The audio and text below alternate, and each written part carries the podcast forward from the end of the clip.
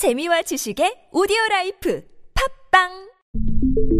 당신은 중고차를 선택한 것이 아니다. 당신이 선택한 건 최초라는 자부심이자 경기 없이 누리는 편리함이며 BMW만의 격이 다른 책임감. 당신은 BMW의 선택을 선택했다. BMW 프리미엄 셀렉션. 2월 첫 주차 씹어먹는 영화 뉴스를 시작하겠습니다.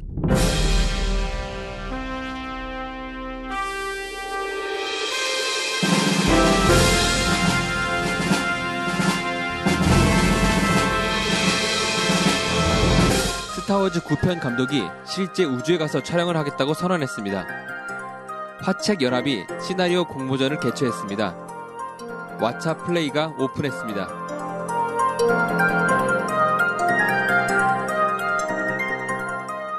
안녕하십니까. 저는 세이주입니다.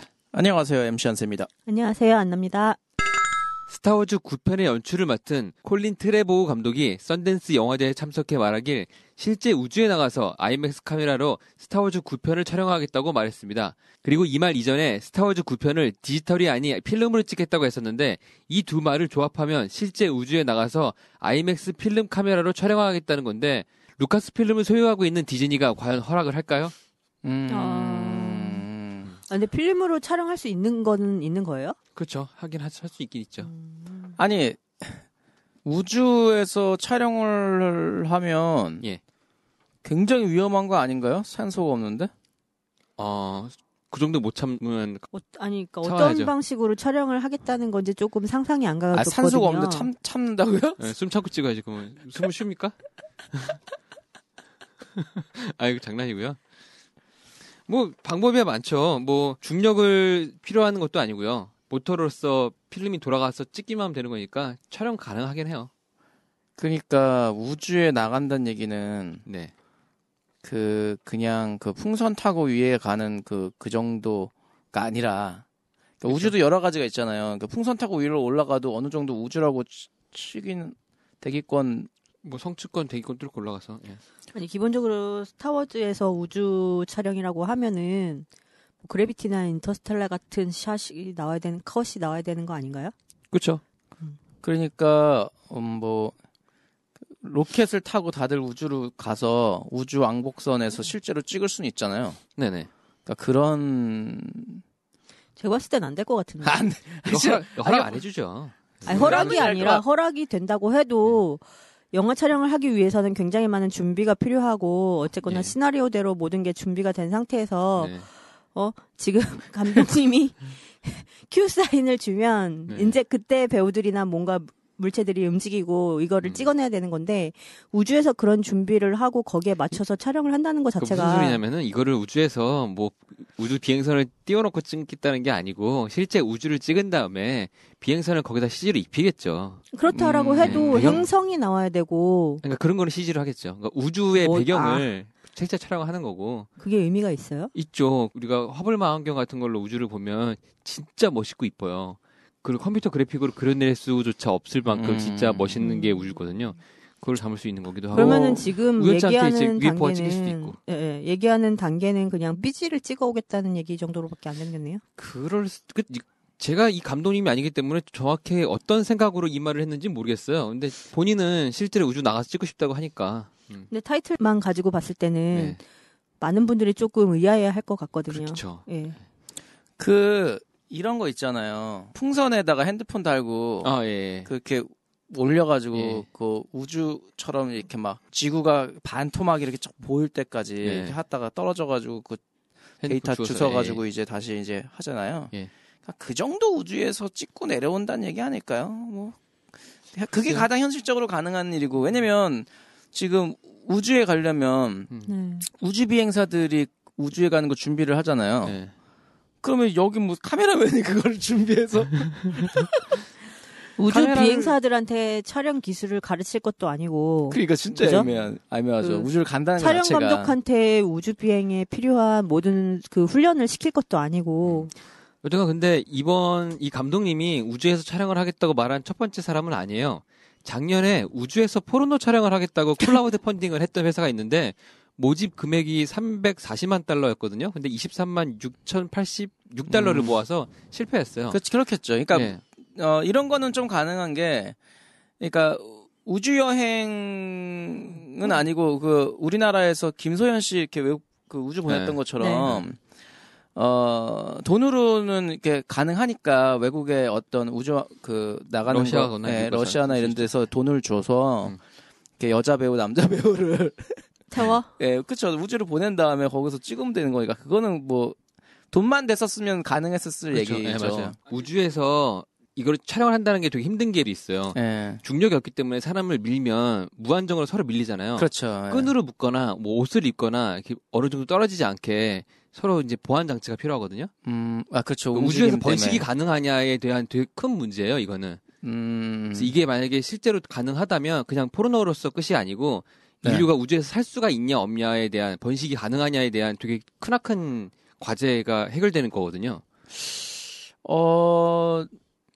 그냥 눈여겨거리가 아니고 상상하게 되잖아. 네, 눈여겨거리가 아니고 진짜 이건 과학적으로 되게 중요한 사건이기도 했었어요. 아니 묶어놓으면 되잖아요. 아니 이렇게 그렇죠. 움직일 수 있잖아요. 그래도 어쨌든 움직일 수는 있잖아요. 아예 못 움직이는 게 아니잖아요. 일정 거리만 유지시키고 더 뒤로는 나가지 않게 묶어놓으면 되잖아요. 그렇죠. 그래서 어떤 방식으로 이제 과연 번식 행위를 할 것인가도 되게 중요했던 건데 이게 실패했고. 이제 스타워즈 감독이 이런 건 잘 알아요. 그렇죠. 영화 뉴스면 이렇게 정보를 갖고 있는 게 아니라 역시 포르노에 대한 얘기를 정보들을, 하고 싶어서 지금 이 뉴스를 한 게 아닌가 많이 갖고 있군요. 싶은 생각도 드네요. 여튼 스타워즈 9편은 2019년에 개봉 예정입니다. 내가 이 말을 또 왜 했을까요? 네. 중국 영화 투자 제작사인 화책연합이 한국과 중국 영화 시장을 선도할 컨텐츠 발굴을 위해서 제1회 화책연합 시나리오 공모전을 개최합니다. 총 상금은 1억 원으로 화책연합의 시나리오 공모전은 반짝이는 아이디어와 개성 넘치는 시나리오를 가지고 있는 대한민국 국민이면 누구나 참여할 수 있습니다. 2016년 4월 1일 금요일부터 4월 30일 토요일까지 이메일을 통해서만 접수가 가능합니다. 시나리오면 어느 정도의 수준의 시나리오를 얘기하는 거예요? 공모전 같은 경우에가? 이번 같은 경우는요. 200장 분량의 뭐 이런 이번 같은 경우에는 장편 영화 시나리오 부분에서 3편을 뽑고 그리고 웹 영화 시나리오 부분에서 3편 그리고 웹 드라마 부분에서 3편 이렇게 해서 뽑는다고 하더라고요.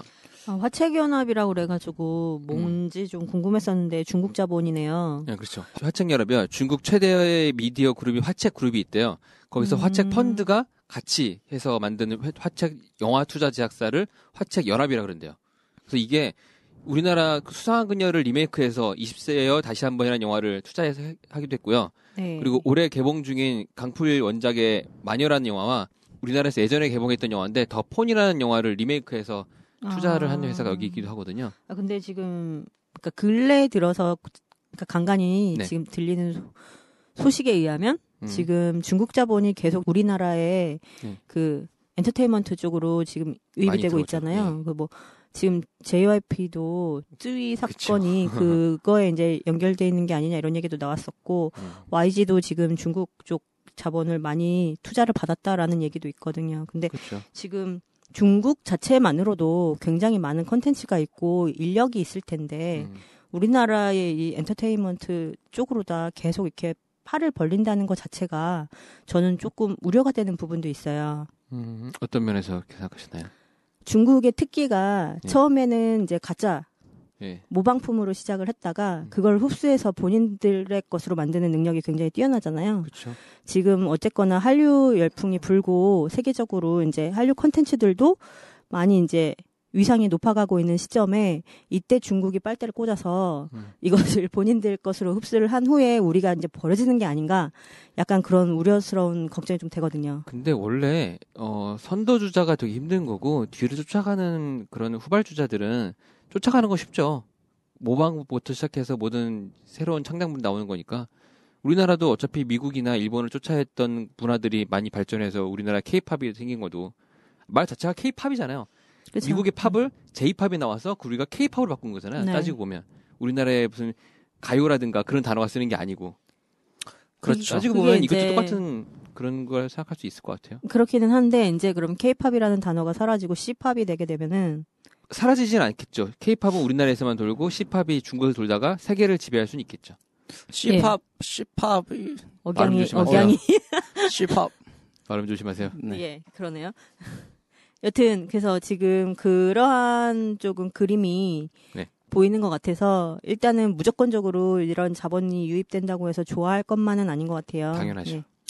하지만 제 생각엔 시나리오 공모전 뭐 이런 것들 뭐 주위에 글 쓰는 분들 많이 도전하셔서 사실 이게 글을 쓴다는 일 어떤 예술 활동을 뭔가 남이 알아주는 사람이든 알아주지 않는 사람이든 자기의 작품을 계속 써내려갔던 사람들이 뭐 이런 것도 좋은 기회로 삼아서 도전을 해서 1억뿐만 아니라 어떻게 보면 뭐 더 큰 시장이라고 해야 되나요? 잘 나갈 수 있는 네. 발판을 삼을 수 있겠죠. 한국, 네, 그런 생각도 한국뿐만 아니니까 해요, 큰 시장에서 또 성공할 수 있는 또 방향. 저도 사실은 네. 지금은 어쨌든 월드와일드한 시대잖아요. 그러니까 저희가 이제 한국에서 가요를 하고 있긴 하지만 시장을 네. 지금 이미 가요 시장 안에서 한국 시장 안에서만 보던 거는 이제 아주 옛날에 끝났거든요. 사실은 이게 이제 그쵸. 영어권이나 아니면은 이 동남아시아권이나 뭐 성공해버리면 역으로 한국에서 거꾸로 인기를 끄는 그런 상황이기 때문에 뭐 저희도 뭐 이렇게 중국 시장이나 이런 쪽들을 계속 눈여겨보고 있어요. 그리고 이미 뭐 저희들이 발표하는 곡들이 이미 이거 중국 사이트라든가 이게 네. 전 세계의 판권으로 다 돼 있기 때문에 홍보가 뭐 이렇게 소홀하지 않게 하고 있는 상황이거든요. 근데 지금 결국적으로 시나리오도 한국에서 뭐 많은 영화사에 시나리오를 많이 넣어보고 또 한국에서 있는 공모전들에 많이 넣어보고 또 하셨겠지만 이렇게 외국에서 또 이게 지금 동남아시아 그러니까 한국과 뭐 일본과 지금 다 동시에 하고 있다고요? 한국하고 중국만. 아, 중국만. 근데 어쨌든 그렇게 외국에서 자본으로 하고 있는 곳에서도 도전 기회는 많아질수록 우리가 꿈을 펼칠 수 있는 일들이 그렇죠. 많아지는 거니까 많이들 도전하셨으면 좋겠네요. 근데 매번 이런 시나리오 공모전 같은 게 있을 때마다 사람들이 걱정하는 건 내가 낸 시나리오를 이 사람들이 선정을 안 하고 뺏겨서 네. 표절을 시비가 걸리면 어떡하나가 가장 큰 걱정이기도 하고요. 제 생각에 그런 고민은 그냥 고민으로 끝나시고 도전을 하시는 게 네, 맞습니다. 왜냐하면 그게 걱정된다는 얘기는 구더기 무서워서 장목 담그는 거랑 똑같은 얘기예요. 남이 봐야 내 작품을 남이 봐야 이게 뭔가 그러니까요. 그때부터 진행인데 네. 남이 보면 베낄까봐 그걸 남을 안 보여주면 자기 혼자 이거를 무덤까지 가져갈 수는 없잖아요. 그리고 총 상금이 1억이라는 거는 대상한테 1억을 준다는 게 아니고 모든 상을 다 합쳤을 때 금액이 1억인 거니까 그렇겠네요. 따지고 보면 큰 금액이 아닐 수도 있어요. 대상은 그래도 5천만 원 정도 되겠네요. 대상이 얼마더라 기억이 안 나요. 영화화 된다는 거 자체에 어떤 만족을 이건, 가지고 이게 발판으로 진짜 잘 될 수 있는 거니까. 그렇죠. 일단은 그럴 수 있을 것 같아요. 일단 우리나라에서는 조금 더 이제 뭐 더 딱딱한 사고 때문에. 여기에 수상이나 이런 거 되지 않던 작품도 그렇죠, 일단은 그렇죠. 굉장히 그 노멀하지 않은 중국 시장에 가면 획기적이다라는 이제 그렇죠, 맞아요. 반응을 받아서 뭐 잘 되고 그럼으로 인해서 일단 중국에서 먹히게 되면 모든 게 끝나는 요새 현상을 보이고 있잖아요. 그렇죠, 맞아요. 네. 우리나라 화산고라는 영화가 우리나라에서 망했는데 미국하고 일본 같은 나라 몇몇 국가에서 되게 데이트를 쳤어요. 네, 그런 경우들이 많아요. 제 음악인 경우에서도 이제 제 음악에 이제 한국 사이트에서 나오는 데서 댓글은 뭐 병신 또 못하네 뭐 아직도 하냐 미친놈 막 이건데요. 외국 사이트에 올라간 댓글들은 와우 뭐 great voice 뭐 칭찬 투성이에요. 네. 외국 욕이 달리진 않고요. 뭐 안 달리죠. 외국 댓글들은 전부 다 막 진짜 칭찬 일색이고 한국 댓글은 전부 다 욕 일색이고. 근데 한국 댓글은 욕일 수밖에 없는 게 그 원래 이제 팬이 어떤 다른 가수의 팬일 때 네. 그 팬으로서 가장 먼저 하는 일이 다른 가수 댓글에 욕다는 거거든요. 이상한 팬덤 문화가 네, 지금. 그게 있어요. 그래서 이제 대부분 욕들이 댓글에 칭찬보다 욕이 더 많은 이유인데 뭐 어쨌든 긍정적으로 생각하시는 거죠? 네, 네. 제 음악도 어떻게 보면 어쨌거나 경쟁자라고 보니까 네, 네. 제 음악도 외국에서 좀 더 뭐라 그럴까 좀 더 친근감 있게 받아주는 네. 느낌인 것 같아요. 또 그래서 영화도 그렇고 어떤 문화도 그렇고 시나리오도 한국에서 그냥 이렇게 뺀지 먹었던 뭐 이런 작품들이 외국에서 정말 대단한 작품으로 평가받아서 제작이 들어갈 수가 있거든요. 그렇죠, 맞아요. 예, 그래서 뭐 이렇게 어쨌든 도전은 끊임없이 하는 게 그게 좋을 것 같아요. 네. 뺀지가 아니라 거절로. 네, 뺀지가 네. 뭐 어느 나라 얘기죠? 일본에서 나오는 얘기인가? 네. 네. 죄송합니다. 네. 올바른 언어를 쓰도록 네. 노력하겠습니다. 영화 추천 서비스 업체인 왓챠에서 내놓은 왓챠 플레이가 서비스를 시작했습니다.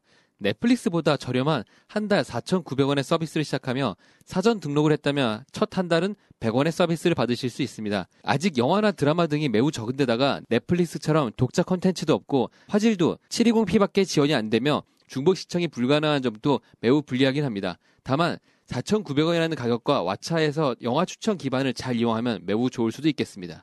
아, 왓챠에서도 이런 기능이 나오는 거네요. 그렇죠. 와, 이거는 진짜 웹이에요, 웹이에요? 지금은 웹에서만 서비스가 돼요. 아. 그 핸드폰이라든가 모바일이 아직 안 되고 있는데 좀 일찍 내놓은 감이 있긴 해요. 넷플릭스는 모바일 넷플릭스 되고요. 다 되죠. 다 되죠. 애플 TV도 되고 플레이스테이션도 되고. 넷플릭스처럼 TV랑 호환도 되는 거예요? 그걸까지는 제가 이 가입을 아직 안 해봐서 모르겠는데 제가 알기로는 TV, 컴퓨터에서만 되는 걸로 알고 있어요. 아직까지는. 근데 금방 생기겠죠? 사실 우리 서비스가 이러한 시도를 한다는 것 자체는 매우 반갑네요. 그렇죠. 매우 고맙습니다. 아예 우리나라 서비스예요? 네, 맞아요. 우리나라 서비스입니다.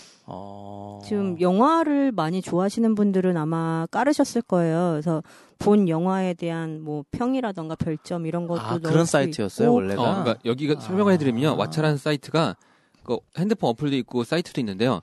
뭐 페이스북 아이디나 이메일로 가입을 하셔서요. 자신이 네. 좋아하는 영화들, 재밌게 봤던 영화들을 평점을 좀 30개인가 매기면 그쪽에서 이제 평가를 해서 네가 이 영화를 보면은 좋아할 거다, 안 좋아할 거다, 점수를 몇 점 정도 줄 거다라는 거를 평가를 해줘요. 근데 이게 생각보다 엄청 잘 맞아요. 그러니까 소위 말하는 빅데이터를 분석해서 그러네요, 만들어낸 서비스인데 생각보다 굉장히 잘 맞아떨어지는 것 같아요. 그래서 추천해주는 영화라던가 이런 것들이 그러니까 개개인의 조금 맞춤형으로 주려고 노력을 많이 한 게 보이는?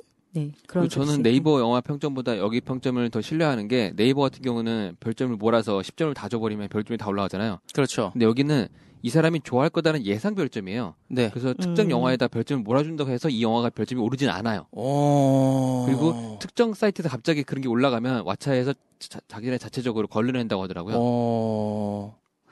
그런 왓챠가 네. 이제 스트리밍 기반의 네. 그 TV 서비스를 시작했다는 거죠. 네. 아직 문제는 화질이나 이제 뭐랄까 그런 버퍼링 그리고 그렇죠. 이제 다양한 플랫폼에서 재생이 안 되는 문제들. 지금은 이런 영화가 있으니 봐라라고만 이제 제안을 하지만 플레이가 이제 본격화가 되면 네. 그 영화를 볼래?라고 바뀌겠죠. 네. 그러네요. 네. 그렇죠. 와우. 되게 좋은. 괜찮은 것 같아요. 네. 차이점이 넷플릭스에서 비긴 어게인을 보면요. 노래 부르는데 가사는 번역이 안 돼 있어요. 근데 왓챠에서 보면 가사가 번역이 돼 있습니다. 그런 서비스의 차이는 있어요. 그 동영상 한국에서 동영상 기반 서비스가요. KT에서 원래 전송자, 그러니까 네. 전송자한테도 돈을 부과를 해서 우리나라 동영상 서비스들이 힘들다는 얘기 들었거든요. 그렇죠. 네. KT가 아니고 통신사에서 그렇게 하죠. 예. 네, 그러니까 그래서 구글이 우리나라에 데이터 서버를 못 지어서 여러분이 유튜브를 보실 적에 버퍼링 걸리는 이유가 외국 사이트잖아요. 예. 네, 우리나라 통신사에서 네. 그 데이터 서버를 옛날에 지을 적에 반대를 했거든요. 예. 네. 그래서 그것 때문에 문제가 생겨서 발생되는 일들이에요. 네. 미국에 그러니까요. 있는 서버에 가기 위해서 일본을 통해서 미국으로 가야 되기 때문에 예전에 태평양 대지진 나고 뭐 하면은 케이블이 끊겨서 우리나라까지 미국에 그런 사이트들이 느려지고 유튜브가 느려지는 이상한 현상이 발생되죠. 유튜브가 우리나라에서 성공하고 우리나라 기반인 이제 판도라 TV나 이런 데들이 되게 힘들게 운영하고 있는 이유가 이 전송에 관련된 것더라고요. 비용 청구가 너무 심하기 때문에 광고를 심하게 받지 않으면 유지가 안 된다 그러더라고요. 그쵸. 근데 지금 이 사이트도 왓챠도 그럼 결국에는 전송을 좀 한국에서 하겠다는 얘긴데 네. 이게 또 그거를 어떤 컨텐츠를 금액을... 노출하느냐에 따라서 조금 다를 것 같기는 해요. 그리고